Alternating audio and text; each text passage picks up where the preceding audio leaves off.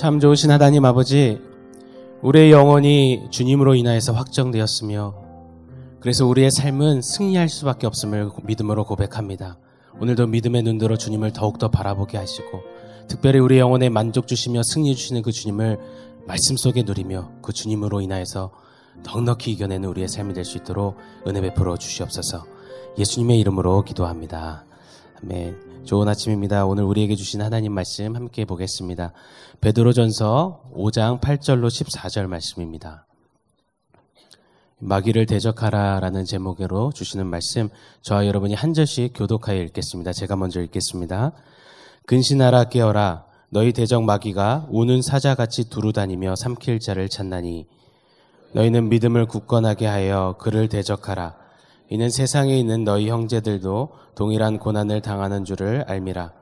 모든 은혜의 하나님 곧 그리스도 안에서 너희를 부르사 자기의 영원한 영광에 들어가게 하시니가 잠깐 고난을 당한 너희를 친히 온전하게 하시며 굳건하게 하시며 강하게 하시며 털을 견고하게 하시리라. 권능이 세세에 무궁하도록 그에게 있을지어다. 아멘. 내가 신실한 형제로 아는 실루아노로 말미암아 너희에게 간단히 써서 권하고 이것이 하나님의 참된 은혜임을 증언하노니 너희는 이 은혜에 굳게 서라. 택하심을 함께 받은 바벨론에 있는 교회가 너희에게 무난하고 내 아들 마가도 그리하느니라. 우리 14절 같이 읽습니다.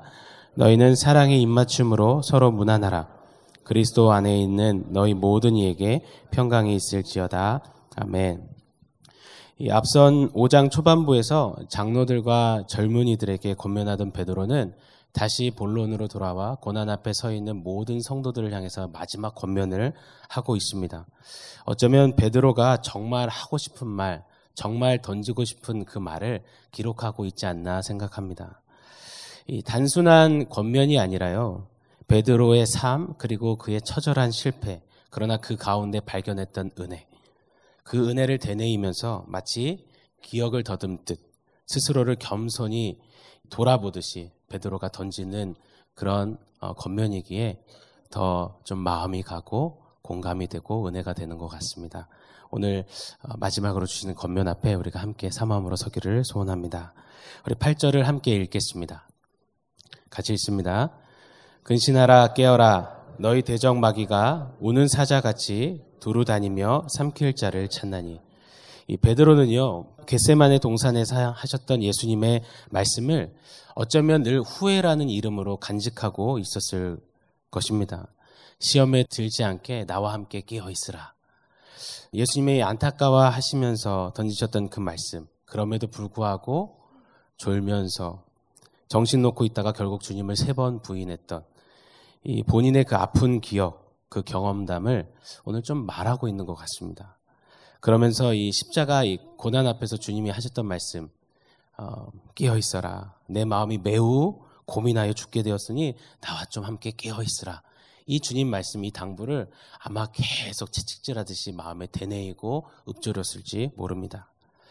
그리고 오늘 그 베드로는요, 고난 중 성도들에게 힘을 내십시오. 어떻게든 버티십시오라고 얘기 한마디 하지 않습니다. 도리어 하는 권면은 근신하여 깨어 있으십시오라고 말하고 있는 것입니다. 다시 표현하자면 나처럼 졸다가 졸다가 이런 후회 남기지 말고 성도요 고난일지라도 졸지 말고 정신을 바짝 차리고 깨어 있으십시오라고 권면하고 있는 것이죠.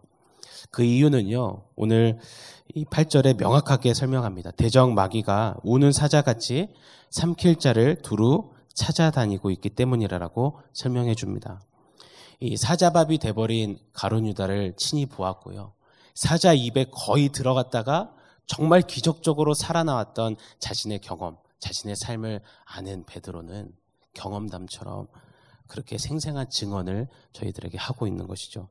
여러분, 이 우는 사자 보신 적 있으십니까? 그 위협과 날카로움, 또 파괴력과 그 사나움은요, 정말 말로 다 묘사하기가 힘듭니다. 이 대적마귀가 우리를 향해서 그런 모습으로 이 두루두루 다닌다라고 한번 걸려봐라 이렇게 찾아다닌다라고 성경은 낱낱이 기록하고 있습니다. 이, 저는 이 동물의 왕국을 참 즐겨 보았었고요. 이 내셔널 지오그래픽 같은 곳에서 특히 이 사자나 맹수를 이 추적하면서 쫓아다니는 그런 어, 특집은 아주 즐겨 봤던 기억이 있습니다. 배고파서 우는 사자, 그 맹수는요, 정말 살벌하다 못해 정말 등골이 오싹할 정도로 무시무시합니다. 그런데 그런 사자도요, 배고파도 울어도 아무나 공격하지 않더라고요. 그냥 되는 대로 막 덮치지 않더라고요. 당장이라도 덮쳐서 잡아먹고 싶은 마음은 굴뚝이나 어, 그래도 먹잇감을 정확하게 면밀하게 예의주시합니다. 주로 먹잇감으로 삼는 이 동물들을 보면은요, 이 무리에서 이탈되어져 있는 동물, 아니면 먹을 것이나 어떤 마실 것에 이렇게 심취해 있는 집중되어 있는 이 동물들, 아니면 병들어서 힘이 없어서 이 방어할 능력을 소진한 동물들을 주 타겟으로 삼더라고요.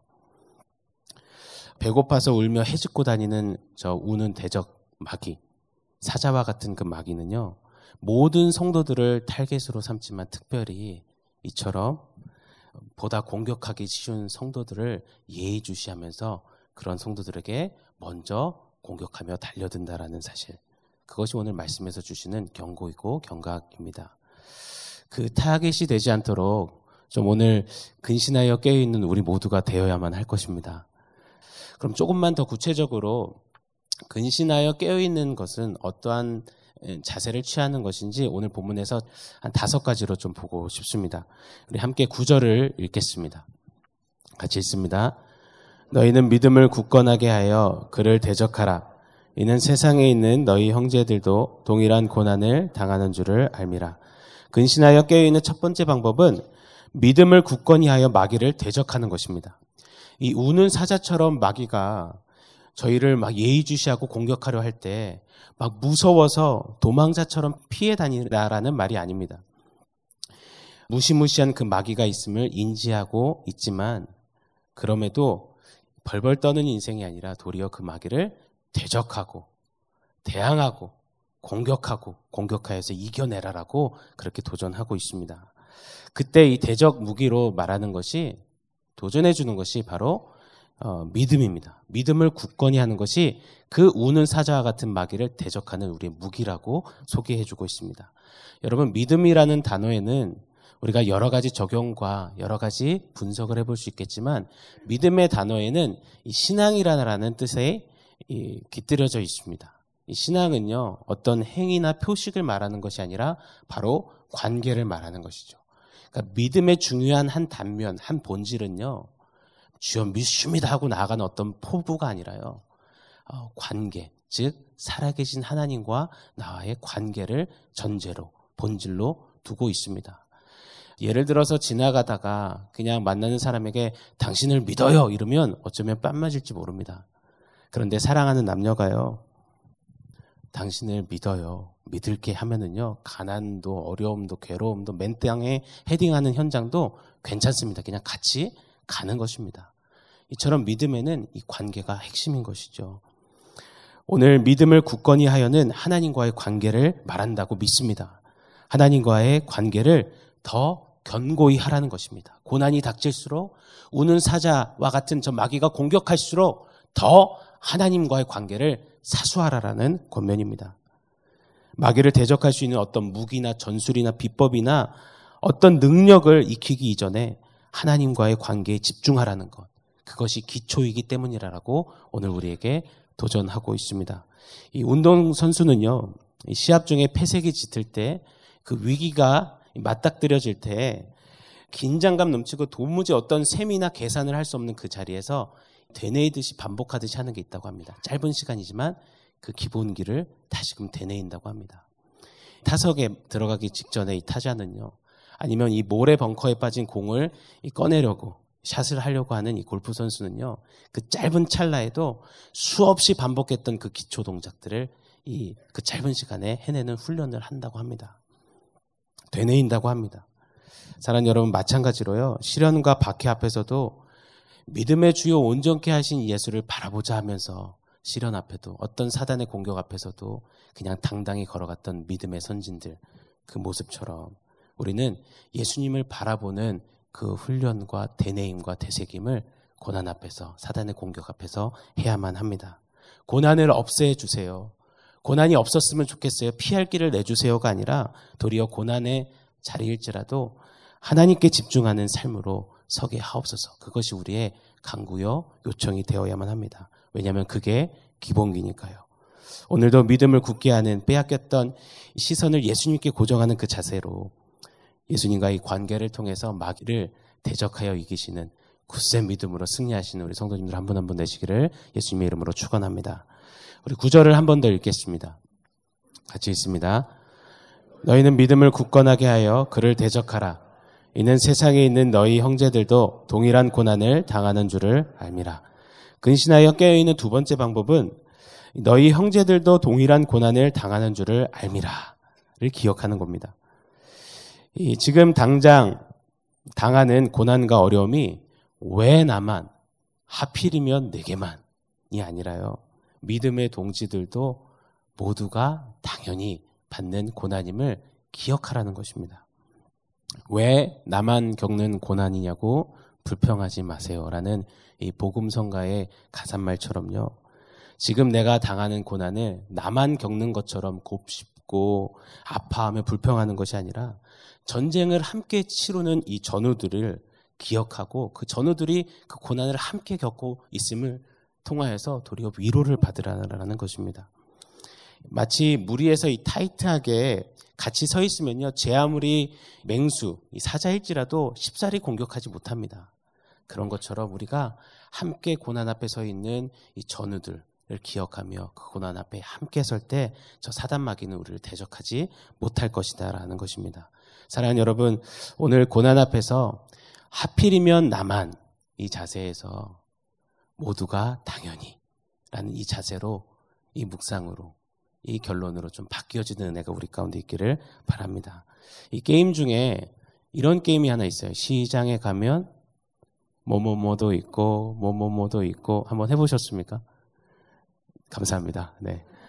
마치 그런 것 같아요. 영적 전쟁터에 가면 고난의 복판에 가면 원집사도 있고 차집사도 있고 이집사도 있고 우리 믿음의 전우들이 있으니 괜찮습니다 하는 것. 이것이 바로 우리에게 주는 능력이요 힘이요 가장 큰 격려가 아닐까 생각합니다.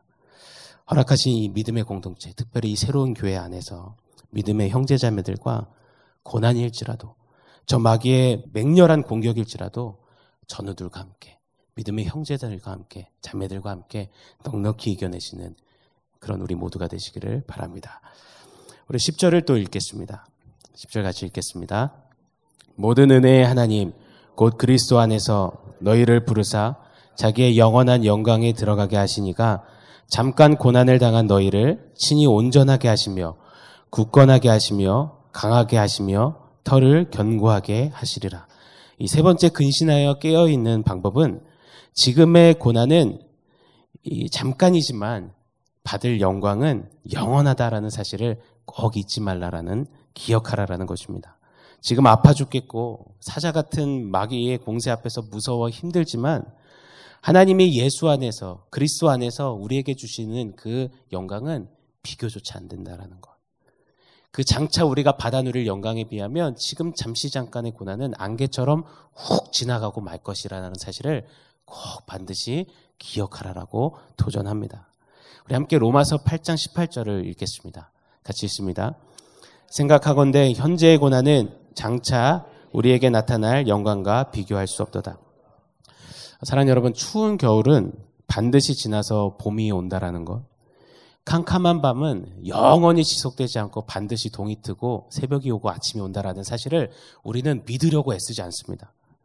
한 여름 태풍이 아무리 거세게 몰아쳐도 길어봐야 며칠이면 끝나고 다시 날이 좋아질 것을 또 이 긴 터널 같지만 차를 그냥 그냥 운전해서 가다 보면 그 터널은 반드시 끝나고 만다라는 사실을 우리가 믿으려고 안간힘을 쓰지 않습니다. 십자가는 끝이 아니라 십자가 후에는 부활의 영광이 있고 승리의 영광이 있었습니다. 성경은 우리에게 명확히 알려주셨죠. 사랑하는 여러분, 반드시 우리가 지금 당하는 고난은 끝이 있음을 믿으시길 바랍니다. 믿으려고 애쓰지 마십시오. 과연 나에게 펼쳐진 고난이 과연 끝날까? 여러분 의심하지 마세요. 그냥 그 고난은 반드시 끝나게 돼 있고 그 고난 후에는 하나님이 그리스도 안에서 우리에게 주시는 영광이 반드시 영원토록 임할 것이다라고 성경은 단 한 번도 흔들림 없이 우리에게 권면하고 약속하셨습니다. 장차 받을 영광을 바라시면서 고난도 그래 고난 한 번 또 지나가지 뭐 끝나니 끝을 향해서 빨리 더 달려가 보지 하면서 넉넉히 이겨내시는 우리 모두 되시기를 소망합니다. 이 10절 후반절을 보시면요. 이렇게 또 말씀합니다. 모든 은혜의 하나님이 너희를 친히 온전하게 하시며 굳건하게 하시며 강하게 하시며 털을 견고하게 하시리라. 이 근신하여 깨어 있는 네 번째 방법은요. 이 은혜의 하나님께서 성도의 이 고난 중에 친히 개입하셔서 붙드신다라는 사실을 꼭 믿으시라는 겉면입니다. 고난 당하는 성도를 보시면서 하나님께서 뒷짐지고 계시는 것이 아니라 반드시 방문하시고 개입하신다라는 사실입니다. 이 온전하게 굳건하게 강하게 털을 견고하게 이 다른 단어들이지만 같은 의미를 말하고 있습니다. 이 반복하는 반복어법입니다. 반복은 강조하기 위함이죠. 베드로가 강조하는 것은 무엇이냐면 특별히 문법적으로 봤을 때 직설합법이 쓰여졌는데요. 단도직입적으로 확신에 차게 지금 베드로가 도전하고 있는 거예요. 가르쳐주고 소개하고 있는 겁니다. 어, 베드로의 삶을 보면은요. 예수님을 부인하고 다시 고기잡이로 돌아가지 않습니까? 정말 가장 처참하고 비참한 절망과 실패의 그 밤을 보내면서 모든 의지가 다 소진된 것 같은 소망 하나 없는 그 자리에서 있을 때 그런 베드로를 향해서 우리 부활하신 예수님이 다시금 방문하셨습니다. 전혀 그러실 필요 없으셨는데 저 같으면요 베드로 넌 끝났어 배신자요 배신자요 이랬을 것 같은데요. 우리 주님은요, 그냥 안 가셔도 돼요. 그런데 그 베드로를 다시 찾아오셔서 갈릴리 호숫가에서 조반을 친히 구우시고 그 베드로를 찾아봐 주시고 그의 삶에 개입해 주셨습니다. 말을 건네 주시고 놓아버렸던 사명까지 다시 부어 주셨습니다. 그러실 필요 없으신 주님이 그렇게 주님의 다시 찾아와 주심을 받아 누릴 자격이 없는 그 베드로에게 오셔서 그를 세우셨던 것. 그것이 바로 은혜가 아니겠습니까? 그래서 오늘 베드로는요, 모든 은혜의 하나님이라고 하나님을 소개하고 있는 것입니다. 부르고 있는 것입니다. 그 은혜의 주님이 완벽히 무너져 바닥쳤던 자신의 삶을 다시 세우듯이 오늘 맹렬한 고난 앞에 있는 성도들 또한 다시 방문해 주시고, 다시 찾아와 주시고, 다시 개입해 주셔서 견고히 굳게 강하게 또 굳세게 세우실 것이다라고 확신에 차 선포하는 것입니다. 사랑하는 여러분, 오늘 그 하나님의 은혜가 베드로에게 찾아가 주셔서 방문해 주시고 개입해 주셨다면 그 은혜가 동일하게 저와 여러분에게도 방문해 주시고 개입해 주실 줄 믿습니다. 그 하나님의 기가 막힌 은혜의 개입을 기대하시면서 오늘도 우리를 온전히 굳건히 강하고 또 경고케 하시는 그 주님을 믿음으로 바라보시며 승리하시는 성도님들 한 분 한분 되시기를 축원합니다. 우리 11절을 또 읽겠습니다. 같이 읽습니다.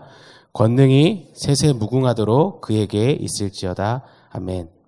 어, 근신하여 깨어있는 마지막 다섯 번째 방법은 이 진정한 권능은 권력은 권세는 하나님께만 영원토록 있다는 사실을 기억하는 것입니다. 당시 흩어져 있는 소아시아 이 성도들은요, 이 로마 네로 황제에 의해서 극심한 박해와 핍박을 받았습니다. 당시 최고의 권력은 권세는 권능은 바로 그 로마 황제에게 있었습니다. 나르는 새도 떨어뜨릴 정도였죠. 무시무시했습니다. 그러나 베드로는요, 우리에게 확실히 보여주는 거예요. 이 땅의 황제가 제 아무리 위용이 있고 우는 사자처럼 그 무시무시함을 뽐낸다 할지라도 영원하지 않다라는 거죠. 모든 육체는 풀과 같고 그 영광은 풀에 핀 꽃과 같으니 풀은 마르고 꽃은 시든다라고 말씀했던 것처럼 그 무시무시한 황제의 권능도 잠시 잠깐 풀처럼 시들고야 말 것이다. 꽃처럼 사라지고야 말 것이다. 영원한 권능은 권세는 우리 아버지 하나님께만 영원토록 있도다라고 확신으로 선포하고 격려하고 있는 것입니다. 어, 사랑하는 여러분, 그 권능의 주님 바라볼 때 이 땅의 어떤 권세도 권능도 다 힘을 잃고 떠나가고야 말 것입니다. 그렇기에 우리의 고난의 삶도요, 오늘 이 11절의 말처럼 권능의 영원토록 아버지 하나님께만 있습니다. 아멘, 아멘 하는 찬송으로 바뀌어지고야 말 것입니다. 그것이 우리 삶의 귀결이요, 결론입니다. 그렇게 믿으십니까? 우리 로마서 8장 31절 같이 읽겠습니다. 같이 읽습니다. 그런즉 이 일에 대하여 우리가 무슨 말 하리요? 만일 하나님이 우리를 위하시면 누가 우리를 대적하리요? 사랑하는 여러분, 꼭 기억하시길 바랍니다. 이 땅 잠시 잠깐 권력은요, 잠시 잠깐 이 세상 공중 권세 잡은 우는 사자 마귀의 권세는요, 영원하지 못합니다. 영원 무궁하신 그 권능의 하나님이 저와 여러분을 위하신다면 이 땅 그 어떤 것도요, 그 어떤 힘도, 그 어떤 권력도 우리를 감히 대적할 수 없습니다. 그 하나님으로 힘삼으시면서 영원토록 권능하신 그 주님을 바라시며 승리하시기를 축원합니다. 이 베드로전서는 오늘로 대단원의 막을 내립니다. 이 12절에 보시면요. 한번 밑줄 그어 주시겠습니까? 베드로가 이렇게 말하는데요. 이것이 하나님의 참된 은혜임을 증언하노니 너희는 이 은혜에 굳게 서라. 마지막 명처럼 선포합니다. 여기서 이것이라는 말에 동그라미 한번 쳐 주시겠습니까? 무엇을 말할까요? 베드로전서 내내 반복하고 외쳤던 그 외침 아니겠습니까? 성도로서 고난당하며 그 가운데 걷지만 소망 중에 인내하며 고난도 찬양으로 바꾸어 사는 삶. 그것이 바로 은혜임을 다시금 remind 시켜주는 것입니다. 이 은혜에 굳게 서라. 이 은혜에 굳게 서라. 베드로가 마지막으로 정말 하고 싶은 원포인트 레슨인 것입니다. 고난을 없애주세요. 고난이 있네, 없네, 고난이 크네, 적네. 그것이 중요한 것이 아니라 고난 가운데 누구와 함께 있느냐. 그것이 중요하다라는 것을. 그래서 고난 중에 성도를 부르실 뿐만 아니라 구원하시고 그 성도의 고난에 동참하시고 구비구비마다 기가 막힌 개입으로 역사하시며 붙드시는 그 영원한 하나님과 함께함이 바로 가장 완전하고 큰 은혜임을 오늘 마지막으로 우리에게 선포하고 있는 것입니다. 풍랑이는 바다예요. 그 배 안에 주님만 함께 계시면 괜찮음을 경험했던 베드로요. 그때 주님 바라보면서 그 바다 위를 걸었던 베드로는요. 마지막으로 이 은혜에 굳게 서라.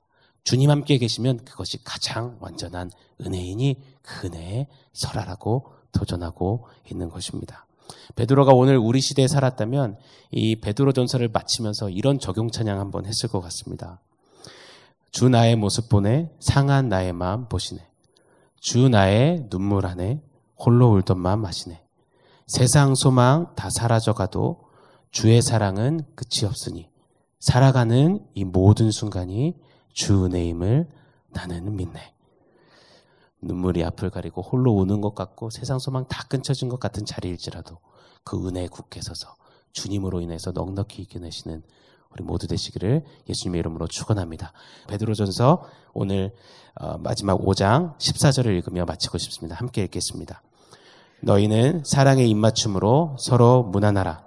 그리스도 안에 있는 너희 모든 이에게 평강이 있을지어다. 아멘. 이 축복이 저와 여러분 모두에게 가득 넘치기를 예수님의 이름으로 다시 한번 간절히 축원합니다. 우리 함께 기도하겠습니다. 모든 은혜의 하나님, 오직 주님 은혜의 위에 굳게 서기를 소망합니다. 당장의 눈앞에 펼쳐진 고난과 어떤 문제 해결이 아니라 고난일지라도 함께 하시는 주님으로 인해 만족하며 근신하여 깨어있는 그런 삶을 살아내도록 성령님 붙들어 주시옵소서. 저 우는 사자와 같은 대적마귀를 대적하며 은혜의 주님으로 인해 넉넉히 이겨내는 우리 모두 되게 하여 주옵소서. 예수님의 이름으로 기도합니다. 아멘.